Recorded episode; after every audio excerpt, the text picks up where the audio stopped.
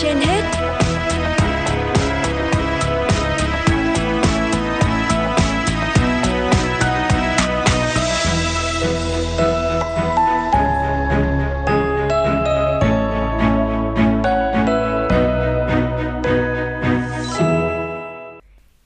Nga cùng Quang Minh xin chào quý thính giả đang theo dõi chương trình Sức khỏe trên hết của Đài Phát thanh Truyền hình Hà Nội.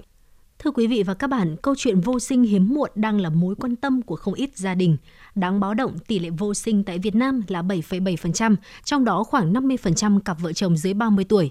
Tỷ lệ vô sinh hiếm muộn hiện nay đang ngày càng gia tăng và trẻ hóa, trong đó tỷ lệ ở nam và nữ là ngang nhau.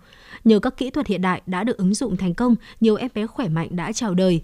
Tuy nhiên, các bác sĩ cảnh báo các cặp vợ chồng cần quan tâm đến sức khỏe sinh sản, đi khám sớm và thực hiện các biện pháp can thiệp để có cơ hội sinh con tốt hơn. Kết hôn được gần 4 năm nhưng vẫn chưa có tin vui. Mặc dù mới ngoài 20 tuổi, các cặp vợ chồng đã quyết định đi khám và tìm hiểu phương pháp thụ tinh nhân tạo để hy vọng sớm sinh con. Trước đây em có đi khám ở bệnh viện tỉnh ở quê đấy. Xong rồi thấy cũng không được, nó vẫn cứ bình thường. Thế là một thời gian em quyết định ra đây, thấy nhiều người đi cấy về được ấy.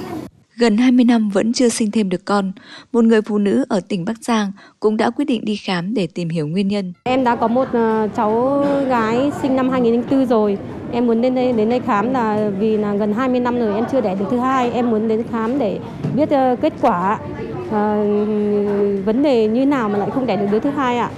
Vô sinh hiếm muộn là một thách thức lớn của ngành sản khoa Việt Nam hiện nay.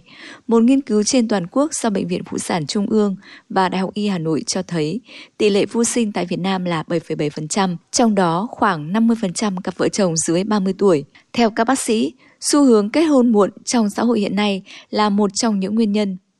Tiến hành khảo sát nhanh về độ tuổi kết hôn trên mạng xã hội cho thấy 100% người tham gia cho rằng tuổi kết hôn đang có xu hướng tăng lên theo thời gian. Bên cạnh độ tuổi kết hôn muộn, một nguyên nhân mà các bác sĩ đã cảnh báo từ lâu, đó là việc nạo phá thai, nhất là khi tuổi thai đã lớn cũng ảnh hưởng đến sức khỏe sinh sản. Tại tuần lễ vô sinh hiếm muộn tại Bệnh viện Bưu Điện mỗi năm, tiếp nhận hàng nghìn cặp vợ chồng được khám miễn phí, siêu âm và thực hiện các xét nghiệm liên quan. Nhiều cặp vợ chồng đến khám tại bệnh viện đã trong tình trạng quá muộn, rất khó để thực hiện các kỹ thuật hiện đại hoặc mắc các dị tật, các gen bệnh. Bác sĩ Nguyễn Thị Nhã, trưởng Trung tâm Hỗ trợ Sinh sản Bệnh viện Bưu Điện nói. Là có những cặp vợ chồng rất là trẻ, thế nhưng mà khi đến khám này họ đầu tiên họ bảo sức khỏe của em bình thường, khi đi xét nghiệm tinh trùng có khi không có tinh trùng. Đấy, rất nhiều những người đàn ông mà hoàn toàn khỏe mạnh bình thường, nhìn hình thức bình thường, sinh hoạt các thứ tình dục bình thường, mọi thứ bình thường.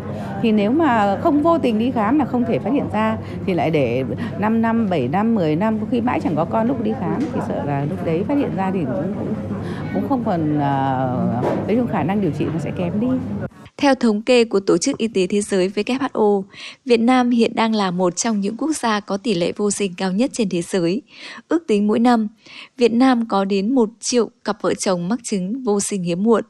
Đáng chú ý, tình trạng này đang ngày một nghiêm trọng hơn khi số lượng người mắc đang dần trẻ hóa.